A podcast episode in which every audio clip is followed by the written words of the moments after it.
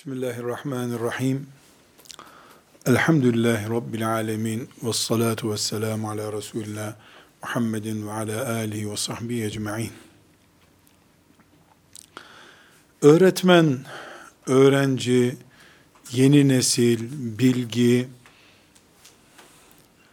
ve benzeri başlıklarla yoğun bir şekilde gündeme gelen eğitim, eğitici, öğretmen başlıklarını zaten çokça dinlemiş ve dinletmiş bulunduğunuz için ben müsaadenizle bu beraberliğimizde öğretmeni başka bir pencereden irdelemek istiyorum. İrdelemek diyorum, ben de içinde olmak üzere, öğretmenliğin de bir soruşturulması gerektiğini e, ve benzeri bir başlığı e, gündeme getirmek için. Önce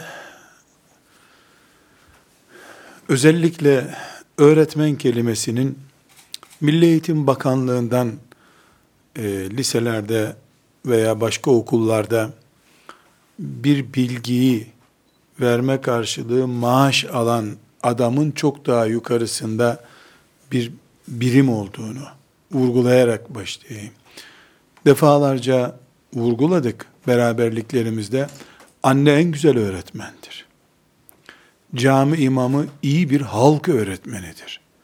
Siyasetçiler ala bir öğretmen olmaları gerekiyor. İnsan eğitiyorlar, topluma imza atıyorlar. Ee, bu nedenle öğretmenliği sadece Milli Eğitim Bakanlığı'nın e, kadrolarında bulunanların daha yukarısında görmemiz lazım. Bu sözlerimi de direkt veya dolaylı olarak öğretmen konumunda olan herkes için, mesela bir vakıfta bir yaz kampı yapan yöneticiler de öğretmen değiller mi? Çok harika bir öğretmenler. Ee, öğretmek durumunda olan, direkt veya dolaylı bir şekilde öğretmen olan herkes için bir irdeleme yapmamız gerektiğini düşünüyorum kardeşlerim. Rabbim anlamayı, anladığımızda e, huzurunda e, lehimize olacak işler üretmeyi hepimize nasip etsin diyeyim böyle dua ederek başlayayım. Öğretmenin kardeşlerim öğretirken yaptığı şey insanlık namına yapılmış büyük bir yatırım. Büyük bir imkan ve büyük bir fırsattır.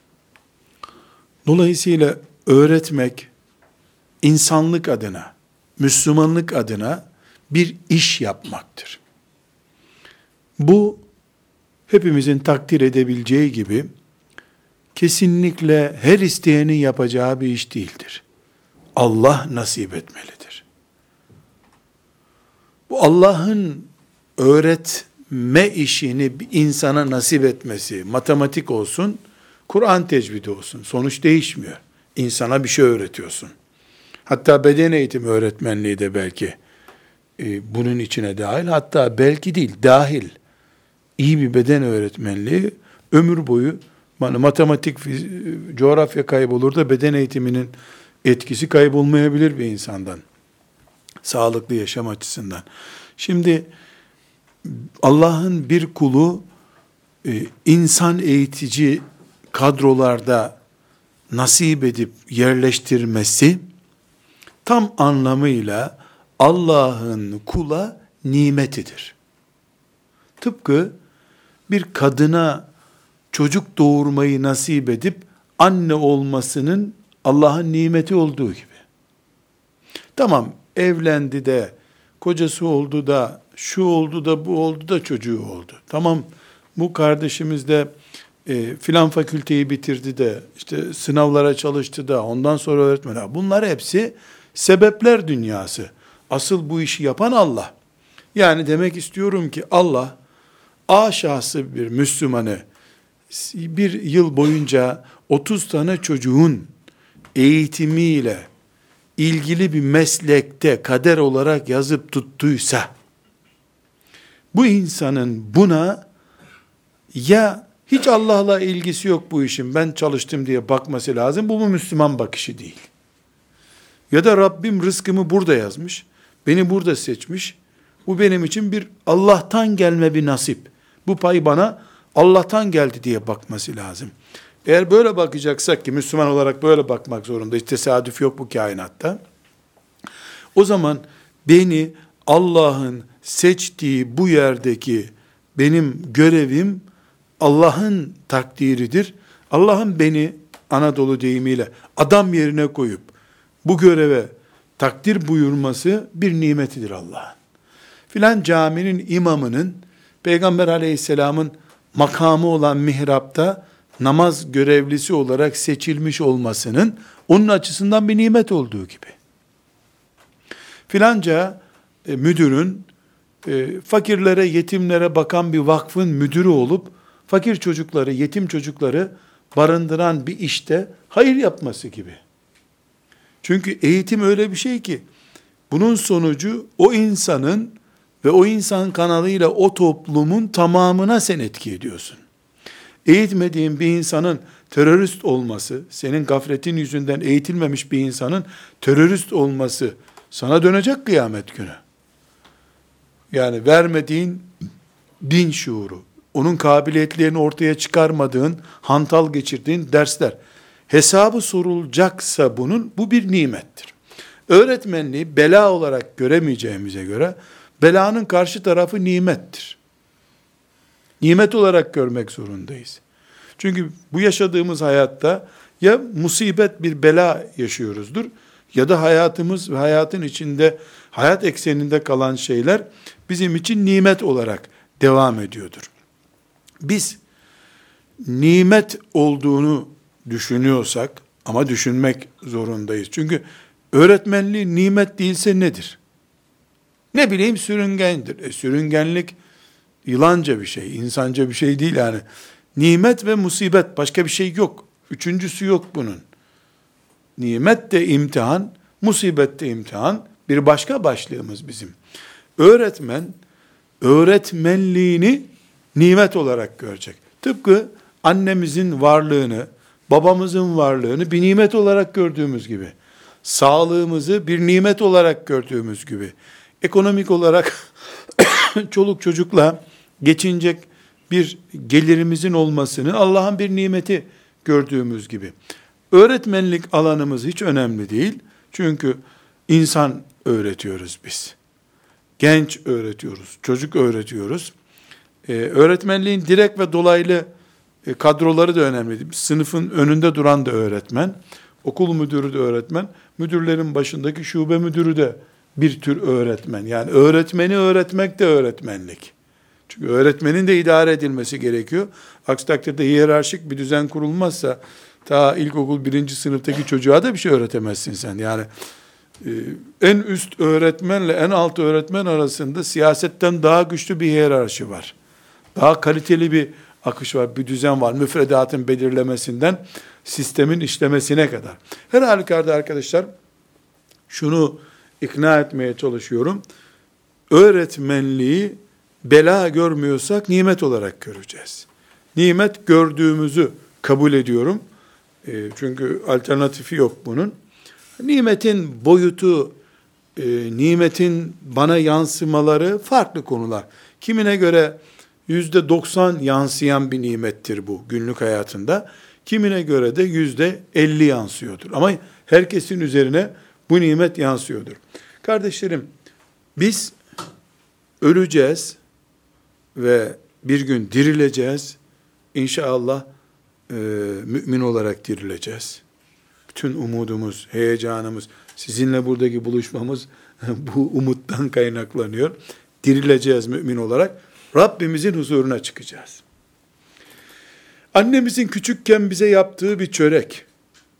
İlk defa dişimiz çıktığı zaman bize bir çörek yapmıştı. Ya da yaptığı poğaçadan bizim için de küçük hilale benzeyen bir şey yapıp vermişti. İlk defa diş tatbikatı yapmıştık onunla. O nimetti. O gün sorulacak mı, sorulmayacak mı? O çörek parçası sorulacak. İlk defa babamızın eve gelirken getirdiği küçük şekerler veya bisküvitler sorulacak mı? Sorulmuş. Nimet sorulacak. Sorulacak. Bedenlerimiz bir nimet sorulacak. Tolerans var mı bu nimet sorgulamasında yok. Çünkü mümin değilse insan hiçbir sorgu yok zaten ahirette. O kurtardı. Sorgudan kurtardı. Neden? Kayıt numarası yok ki ne sorulsun? Sorgulama alanına gitme imkanı yok onun. Barkod numarası yok. Kur'an-ı Kerim çok açık söylüyor. Kafirlere bir sorgumuz yoktur bizim diyor. Ne soracaksın? Yeri yurdu belli. Cehennem bekliyor. Ama karşı tarafa geçene sorgulama yapılacak. Bu sorgulama ilk annemizin bize yaptığı çörek ten son nefesimize kadar yediğimiz bir kiraz dahil olmak üzere her şey sorgulanacak. Sağlıklı bir beden sahibi olmamız sorgulanacak. Yetim büyümedik, anamızla babamızla büyüdük, sorgulanacak. Yetimdik ama bir dedemiz bizi çok iyi baktı. O nimet bu sefer. Allah'ı tanıyor bir insan olmamız da bir nimet. Yani bütün bu elmalar, armutlar, kirazlar bir nimet. Bu nimetlerin bir de manevi boyutu var. Allah tanıyan birisiyiz biz. Peygamber tanıyan birisiyiz. Böyle bir annenin babanın çocuğuyuz biz. Dolayısıyla bu da bir nimet. Biz nimeti sadece elma ile armutla domatesle sınırlayamayız. Manevi değerlerimiz de bir nimet. Ve ilave olarak bugün gündem yapmak istediğim şey öğretmen olmak da bir nimettir. Bir insan annesinin babasının varlığını nimet olarak görüp onların duasıyla sağlıklı ve mümin bir hayat yaşar ve cennete girer ana duasıyla. Kaybeden nimet kaybettiği için perişan olur kıyamet günü. Öğretmenlik de yüzlerce gencin insanın insanlık ve ümmet Müslümanlık açısından karakterli bir şekilde yetişmesine bir nefes de olsa, bir kürek tuğlayla da olsa, çimentoyla da olsa katkıda bulunacağın bir meslek olduğu için yüzlerce kere, binlerce kere hayırla bu topraklarda yad edilmeni sağlayacak bir nimetti Allah'ın senin üzerinde. Ciddi bir nimetiydi. Allah bunu sana nimet olarak vermişti. Sen bununla mesela namaz kılan bir çocuk yetiştirdin. Kötülüğe kaymasını engelleyen eylemlerde bulundun öğretmen olarak. Yarın insanlığa yatırım olacak e, bir formülü, bir teknolojiyi, bir şeyi icat edeceği sistemi, matematik bilgisini senden öğrenmişti. Yarın Sultan Fatih olacak Müslümanlık heyecanını ve aşkını senden almıştı. Bunlar hepsi senin için. Sen toprağın altındayken binlerce kere, belki milyonlarca kere e, anılacağın kalitede olman, hayırda olman, Allah'ın rahmetine layık olman demek. İstanbul'u biz Sultan Fatih'in e, fethiyle e, Müslüman olarak kazandık. Şimdi İstanbul'da bugün mesela 3000 cami var. 3000 çarpı 5, 15 bin ezan okundu bugün İstanbul'da. Tereddüt ediyor muyuz ki bu 15 bin ezan Sultan Fatih'in kulağına gitti bugün? Gitti. Çünkü fethine sebep oldu. E, aşağı yukarı 600 senedir Fatih ezan dinleye dinleye mezara ezan e, hazinesine dönmüştür herhalde. Dinliyor bunları. İstanbul'da yapılan hayırları Allah ona ulaştırıyor. Peki. Fatih'i 7 yaşında 7 dil bilen delikanlı değil, adam kılıklı biri olarak yetiştiren hocasının rolü yok mu bu işte? Hocası onu derslerden kaytarsa da zararı yok nasıl olsa sultan çocuğu diye. Tembel tembel yetiştirseydi, top hesabı yapabilen, Edirne'den İstanbul'a yürüyecek ordu planlaması yapabilen bir adam mı olacaktı? Şımarık bir şehzade olarak büyüyüp gidecekti. Babası istemese bile onu ümmetin ihtiyacı olan, insanlığın ihtiyacı olan bir kıvamda yetiştiren hocaları, bugün isimleri anılmıyor olsa da, Sultan Fatih'in yan çizgisinde duran, yani aynı çizgide, aynı düzeyde duran adamlar olarak meleklerin önünde kayıtlılar. Çünkü Allah sebeplerini yok ederek bir şey yaratmıyor ki bu dünyada. sebepleriyle yaratıyor. Fatih'in yetişmesi için hoca bir sebeptir. O sebepleri yok saymadığına göre Allahu Teala sebeplerin değerini de yok saymıyor. Aksi takdirde anneye hiçbir kıymet vermeyen dinimiz olması lazım. Aksi takdirde öğretmenin e, öğrettiği şeylerin sevabı olmaması lazım.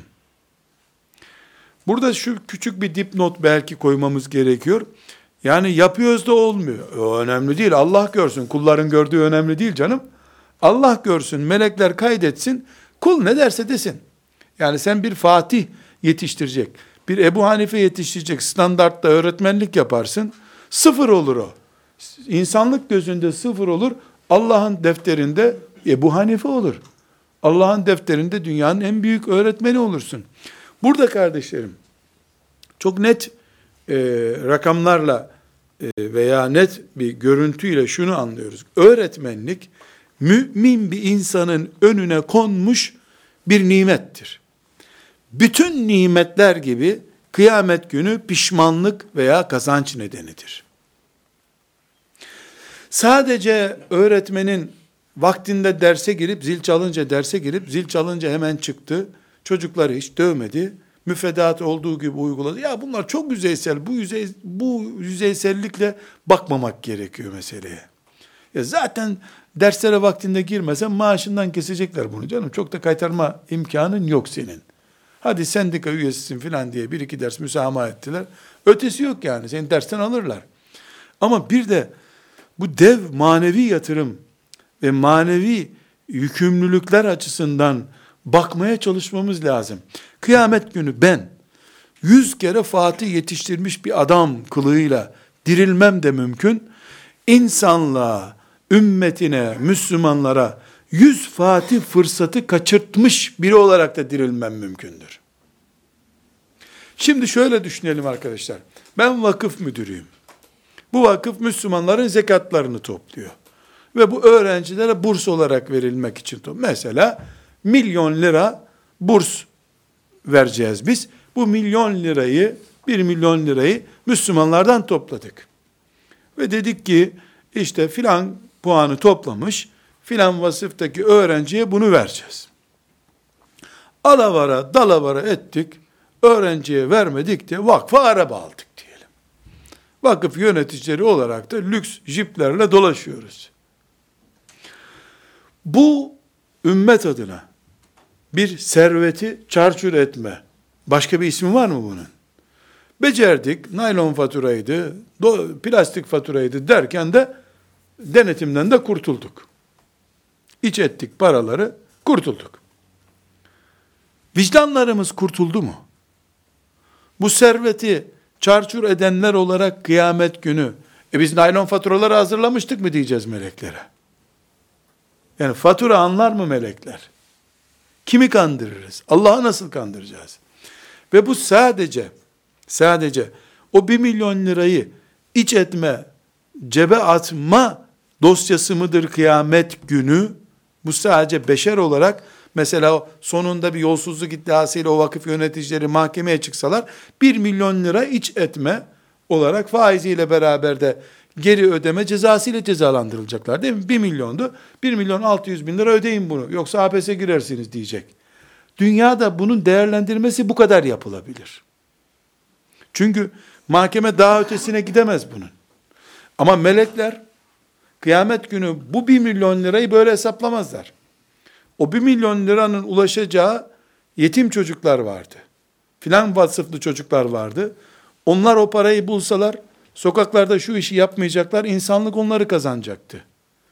O bursu bulamadıkları için, sokaklarda şunu kazanacağım, bunu kazanacağım derken kumarbazların eline düştü o çocuklar. Kaybolan mesela yüz çocuğun hesabı olarak kıyamet günü o çıkar. Çünkü kıyamet günü bir milyon lirayı siz e, içinize almıştınız, kaybetmiştiniz. Kıyamet günü dolar mı var? Nereden vereceksin onu? Paranın karşılığı yok ki kıyamet günü. İnsan, e, insan ve insanı yaratan Allah arasında bir hesap yapılıyor. Sadece insani değerlerin tartıldığı bir yere gidiyoruz biz. Bir vakfın bir milyon lirasını e, yanlış yollarla vaat edilenin dışında kullananlar Yani dünyada bir basit ceza veya ağır bir cezayla geçiştirebilirler bunu. Ahirette bunun değerlendirmesi çok farklı. Aynı şekilde bir sınıfın öğrencileri insanlık için bir nimetti. Yaramazlık yaptı. Sen o gün yorgundun. Eşinle tartışmıştın. Moralin kırılmıştı. Her gün bir sebeple geldin. E, bitmeyen özürler yumağı arasında o nesil zayi oldu. Ya da o nesil 80 puanlık bir noktaya gelecekti mesela insani kapasite açısından. 65'lik bir noktada kaldı. Sadece diploma aldı çocuklar. Toplumuna, insanlığa kazandıracağı şeyleri kazanmadılar. Ümmeti Muhammed için bir yatırımdı o. O yatırımı ümmet kaybetti. Bunu şu şekilde de hesaplayabilirsiniz arkadaşlar. Bugün mesela yaşadığımız topraklarda e, dünya ekonomisinde şu sıradayız biz. Dünya imparatorluğu denen bir devletten 100 sene sonra dünyanın şusu 18.si olsan ne olacak ya? İlkken sen 18'e düşmüşsün. Veyahut da din olarak yaşayışımız bugün bizim işte ashab-ı kiramla ölçüldüğünde 118'deyiz belki. Böyle bir sıralama yok ama varsayalım. Bu bugün Siyonizmin oyunları yüzünden mi oldu?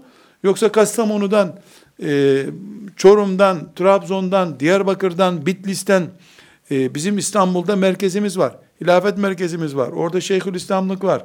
Orada medreseler var. Darül Fununlar var diye umutla merkezine umut bağlamış insanların bir asır, iki asır gerekli eğitimi bulamamasının sonucu mu bu noktaya gelindi şimdi?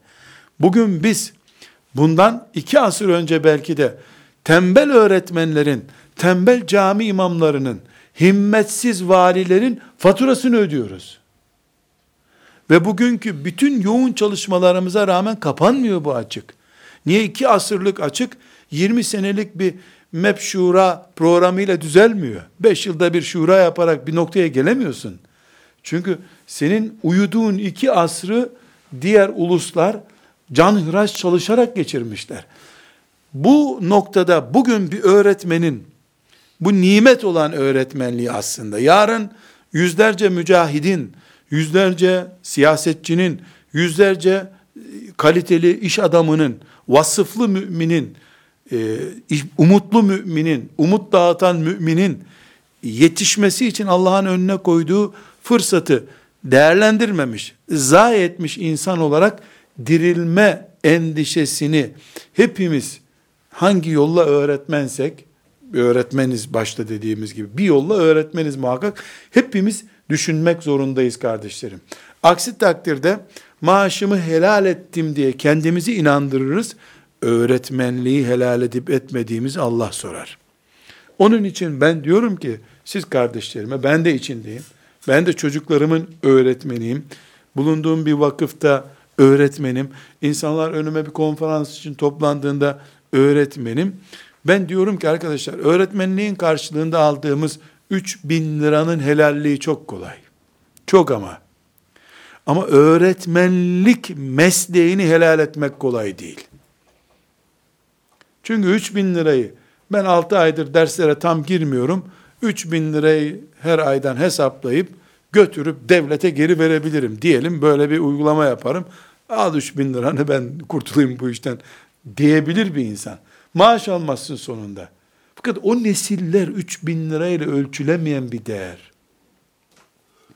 Bu yüzden belki de haddim olmayacak bir e, çıkış olacak bu bu mantıkla düşünemeyen, maaşı değil, mesleği helal ettirmek, şuuruyla çalışamayan öğretmen olmamalı arkadaşlar.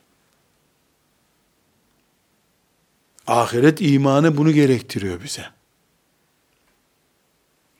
Yani bunun geri dönüşümü de yok. Ben size başka bir örnek vereyim. İmamlık mesela bir insan e, şöyle bir hata düşünün iki gündür abdesti olmadığı halde namaz kıldırıyormuş. Nasıl olur biliyor musunuz bu? Mesela e, koluna boya sürülür, yağlı boya. Yağlı boya alta su geçirmediği için abdest almıyorsundur sen. Boyacı da değilsin, bir şeriat bunu bir özür kabul etmiyor. Cami imamısın, boyaya değdi kolun. İki gün sonra baktın ki kolun boyalı. Ya biz iki gündür namaz kıldırıyoruz insanlara. On vakit gitti. Yok o namaz. Ama çaresiz bir e, geri dönüşümü olmayan, kurtarıcı formülü olmayan bir şey değil bu. Dönüyorsun namazdan sonra selamun aleyküm Müslümanlar. İki gündür bu camide kim namaz kıldıysa Allah için o namazları kaza etsin. Çünkü böyle böyle bir engel geldi. Bunu bilmiyordum ben. Hakkınızda helal edin. E birisi e, o camide misafirdi görmedi. O imam ona Allah gafurur rahimdir diyoruz. Dönüşü ben yaptım. Abdestim yoktu hakkınızı helal edin dedim. Onlar da gitti namazları kaza ettiler. Mesele bitti. Sünnetleri zaten yalnız kılmışlardı. Sadece öğle namazının dört rekatını kaza edecekler. Kapanabiliyor. Tamam bu da bir facia. İnsanların iki günlük namazı veya üç aylık namazı diyelim. Bunun bir kapanma formülü var. Ama bir neslin bir senesi mümkün değil kapanması. Çocuk 11 yaşındaydı senin elindeyken. Şimdi 12 yaşında. Şimdi verdiğin her şey kaybettiği 11 yaşındaki hiçbir şeyi doldurmuyor. Çünkü bu yaşın ihtiyacı zaten devam. Yani yaşların ömrün kazası yok. Namazın kazası var. Orucun kazası var. Bilmiyorum hatırlıyor musunuz? Ee, mesela yakın senelerde Rize vilayetinde e, ezanı erken okumuş müftülük. Hatırlamıyorum Ramazan-ı Şerif'te. Erken okuyunca insanlar 10 dakika orucunu erken açtılar. Çok kolay şehir hoparlöründen anons edildi. Bugünkü oruç yanlış açıldı. Herkes bir gün kaza etsin dendi. İnsanlar kaza ettiler kapandı. Oruçtan büyük bir ibadetimiz yok. E yani öğretmenlik oruçtan büyük değil aslında. Oruç daha büyük. Ama kazası var. Telafisi var. Öğretmenliğe arkadaşlar bu perspektiften baktığımız zaman eminim sabahleyin daha heyecanlı evden çıkacağız. Daha fazla kitap okuyacağız. Daha fazla psikolojiyle ilgileneceğiz. Pedagojiyi daha fazla ciddiye alacağız. Eminim bundan. Bu da Allah'ın bize daha çok yardım etmesi. Ahiret endişesiyle yapıyorum çünkü. Daha fazla Allah'ın yardım etmesi demektir. Allah'ın yardım ettiği bir kul, bir öğretmen olarak da eminim ki öğrenciler tahtaya yazdığımız şeylerden çok gözümüzden okuyacak bize. Ne demek istediğimizi tahtaya şekil olarak çizdiysek bir meselede, ondan daha fazla benim duruşum, samimiyetim, Allah'ın bana indirdiği feyiz ve bereket, o çocuğa anlayış olarak yansıyacaktır. Bunu emin duygularla söylüyorum. Tereddüt etmeden söylüyorum kardeşlerim. İçim aydınlık olarak söylüyorum. Neden? Çünkü dönüyorum, ashab-ı kirama bakıyorum. Zil zurna cahiliyeden gelmiş. Cahiliyeden ya. Şarapçı, katil ruhlu, kabile kavgası yapmış. İnsanların karşısına çıktılar. Selamun aleyküm dediler. Karşısındaki ne diyeceğini bilmiyor. He he yaptılar onlara. Bu da yıllarca performansı yüksek bir öğretmen değil. O da geçen hafta Müslüman olmuş zaten. Bir hafta Peygamber aleyhisselamın ashab-ı suffa diye bir yeri var. Bu salondan daha küçük. Orada misafir kalmış. Bir şeyler öğrenmiş. Bir haftalık. Okul mezunluğundan sonra hizmet içi eğitim değil bir hafta. Bütünü Müslümanlığı bir hafta. Bir hafta sonra Peygamber aleyhisselam efendimiz siz gidin Taif eyaletinden sorumlusunuz demiş. Bir haftalık bir birikimle. Hadi diyelim Fatiha'yı okudu sadece onu biliyor. Öğretme taktiği nedir, kime ne diyecek bilmiyor. İnsanlar hey toplanın. Ben Medine'den geldim. Peygamberimiz Muhammed Aleyhisselam beni size öğretmen tayin etti diyor. İnsanlar da çamurlu topraklarda oturuyorlar. E de anlat bakalım ne diyeceksin diyorlar. Ya arkadaşlar kendisi bir haftalık bir Müslüman. Bir hafta üzerine karşısına 300-500 kişilik bir köyü oturtuyor. Allah bir peygamber gönderdi, İslamiyet gönderdi diyor. Ya karşısındakiler bir ihtimal de onun lehçesini anlamıyorlar zaten. Çünkü Arapçada çok lehçeli bir dil. Lehçesini de anlamıyorlar. Bir hafta sonra o yani bir haftalık öğretmenden bir hafta sonra o şeyden Peygamber aleyhisselama bin kişi geliyor. Biz Müslüman olduk orduya katılabilir miyiz diye. Bu nasıl bir eğitimdir ya? Yani bir bilgisayar programını yüklesen insanlara daha fazla vakit alır herhalde. Guslü ne zaman öğretiyorlar, abdesti ne zaman öğretiyor, teyemmümü namazı ne zaman öğretiyor, imanın şartlarını ne zaman öğretiyor. Zaman durmuyor, zaman devam ediyor.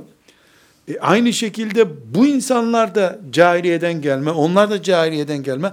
Bakıyoruz ki mesele şu ama. Bu adam bir hafta şöyle durmuş peygamberimi takip etmiş. Göklerden gelen nur yumağı peygamber aleyhisselamın gözlerinden onlara akmış. Şöyle bakarak o sevgi yumağı onları bilgiyle donatmış. İki kere peygamberi namaz kılarken görmüş, namaz hocası olmuş adam. İki satır Kur'an okuduğunu görmüş Efendimizin. Kur'an zevki almış. Yani o Peygamber aleyhisselam Efendimiz'deki güçlü akım kulaklarından önce gözlerinden girmiş. Beyinleri bu nurla dolmuş. O heyecanla da babasıyla annesiyle bile uyuşamayacak çaptaki cahil kafalı insanların karşısına geçmiş, biricik nesil yetiştirmişler. Okul yok. Altında oturacakları bir hurma ağacı da yok çoğu yerde. Güneşin altındalar. Defter, çanta, talplet, kaplet bir şey yok ortada ya. Kalem yok arkadaşlar. Yazı bilen de yok işin. Bu öğretmen bey de yazı bilmiyor. Bu da yazı bilmiyor. Ve taşıdıkları Kur'an tertemiz bize gelmiş. Lekesiz bize gelmiş. Bunun için iddialı bir şekilde söylüyorum ki kardeşler. Ben bunu ahiret günü değerlendirilecek bir iş olarak yapıyorsam bu öğretmenliği Allah'ın izniyle. Bunun da özü bu nimettir. Domates de bir nimettir. Domatesi çöpe atmıyorsan ben öğretmenliği de çarçur edemem. Ulan bu öğretmenlik domatesten de mi değersiz ya? Domatesi ne çöpe atsan tavuklar bulup yiyecek onu. Böcekler yiyecek. Belki de sadakan olacak biliyor musun? Böceğin yediği domates sana sadaka olur. Gübre olur tarlaya. Ama öğretmenlik ne büyük bir nimettir ki insan yetiştiriyorsun. Bir tür annesin, bir tür babasın.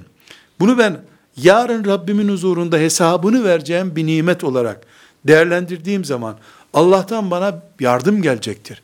Manevi yardım gelecektir. Dolayısıyla ben hizmet içi eğitim gördükten sonra fark gör, alındığı gibi benden bu manevi akım bana geldikten sonra da ben kesinlikle farklı bir öğretmenim. O zaman benim elim tahtaya kalemle bir şey çizmeden çocukların gönlüne çok şey çizeceğim ben. Bilhassa din dersi öğretmeni olan kardeşlerim, uzun uzun kitaplar, paragraflar tüketmek zorunda değildirler. Din gözden göze akar. Din gönülden gönüle çok daha kolay akar. Belki matematik için biraz daha rakamsal değerler söz konusu ama sosyal bilimlerde çocuklarımızın bizden manevi akımla alacakları şeyler kesinlikle tehditle alacakları şeylerden çok daha tesirli, çok daha da güçlüdür. Bunun için kardeşlerim bugün bu beraberliğimizi şöyle bir dönüşüm günü yapalım isterim. Başta dedim ya ben de öğretmenim. Ben de öğretmenim. Anne öğretmen, otomatik öğretmen zaten. Baba öğretmen, imam efendi en güzel öğretmen. Halk öğretmeni ya. Halk, halk öğretiyorsun sen. Cuma hutbesi kadar güçlü bir öğretim malzemesi olur mu? Kendinde pratik yapıyorsun caminin mihrabında günde beş defa. Mükemmel bir öğretmen. Hepimiz öğretmeniz. Öğretmenliği Allah'ın seçmişliği ve Allah'ın takdir buyurduğu bir nimeti olarak görelim. Bu nimetin kıymetini bilerek sabahleyin evden çıkalım. Çantamıza kitaplarımızı koyarken böyle koyalım. Bir kitap fazla okurken, branşımda biraz daha güçlenmeye çalışırken, Ya Rabbi hani daha ihlaslı namaz kılmak için şöyle biraz daha seccadenin başına geçiyor Müslüman. Ben de biraz daha onun için fazla kitap okuyorum. Der gibi yapalım. Mümkünse yaşımız ileri olsa bile takviye kurslar alalım kendimizden. Arkadaşlar arasında bir baksana benim kaliteli mi öğretmenliğim diyelim. Mesela şunu yapabilir bir öğretmen. Kendi sesini kaydedip başka bir öğretmene bir izler misin? Pot kırdığın bir yer oluyor mu? O da ona derse ki çok kaba çocuklara sert çıkış yapıyorsun derse bu çok güzel birbirimizin kardeşleriyiz biz ya. Müminler müminlerin kardeşleridir Allah buyuruyor. Bu bunu yaptığımız zaman Allah matematik de öğretsek, fıkıh bilgisi de öğretsek, idareci de olsak Allah bizim onun kullarını ona yetiştirmeye çalıştığımızı gördüğü zaman çölde ders veren sahabi olacağız biz. O zaman gözlerimiz konuşacak, mimik hareketlerimiz dilimizden daha güçlü olacak demektir. Bu da bizim cihadımız kardeşlerim. Allah'ın izniyle bizim cihadımız bu. Çünkü bu cihat, bu tarif ettiğim cihat, Kastamonu'da, Çorum'da, Trakya'da, Edirne'de, Trabzon'da, Ağrı'da, Van'da, Siirt'te iki asırdır yapılıyor olsaydı biz bugün dünyada daha iyi konumda olacaktık. Çok daha iyi olacaktık hem de. Evet onların şartları şuydu buydu. Hesapları Allah'a kalmış onların. Ben onları tenkit etmiyorum. Ama gözümün önüne getiriyorum. Yani biz organı eksik bir ulus değildik ki dünyada bilim yürürken. Hadi matematikte yürümedik. Din ilimlerinde niye yürümedik o zaman? Hadi din ilimleri ihmal edildi. Niye biyoloji ihmal edildi? Demek ki topluca bir kusur işlendi. Bu kusur şüphesiz siyasetçilerin, o zamanki idarecilerin, öğretmenler kenara çekilemez. O zaman öğretmen yoktu gerçi muallimler. Muallimler kenara çekilemez. Çekildik zannedersek de hiçbir yere çekilemeyeceğimiz yere gideceğiz bir gün. Allah o gün yardımcımız olsun. Ben bu nimetin kıymetini bilen kullar olmayı Rabbim nasip etsin diye dualar ediyorum kendim için, sizin için, bütün muallim kardeşlerim için. İnşallah bir asır sonra böyle bir salonda bu tür toplantıları yapan öğretmenler filan çığır diye öğretmenliği nimet görüp asırlarca yad edilecek Allah'ın büyük nimetlerinden birisi olarak görüp geliştiren filan projenin sahipleri olarak dilerim bizi hayırla yad ederler. Buna dua ederim. Sizlere de teşekkür ederim. Allah'a emanet olun. Selamun Aleyküm.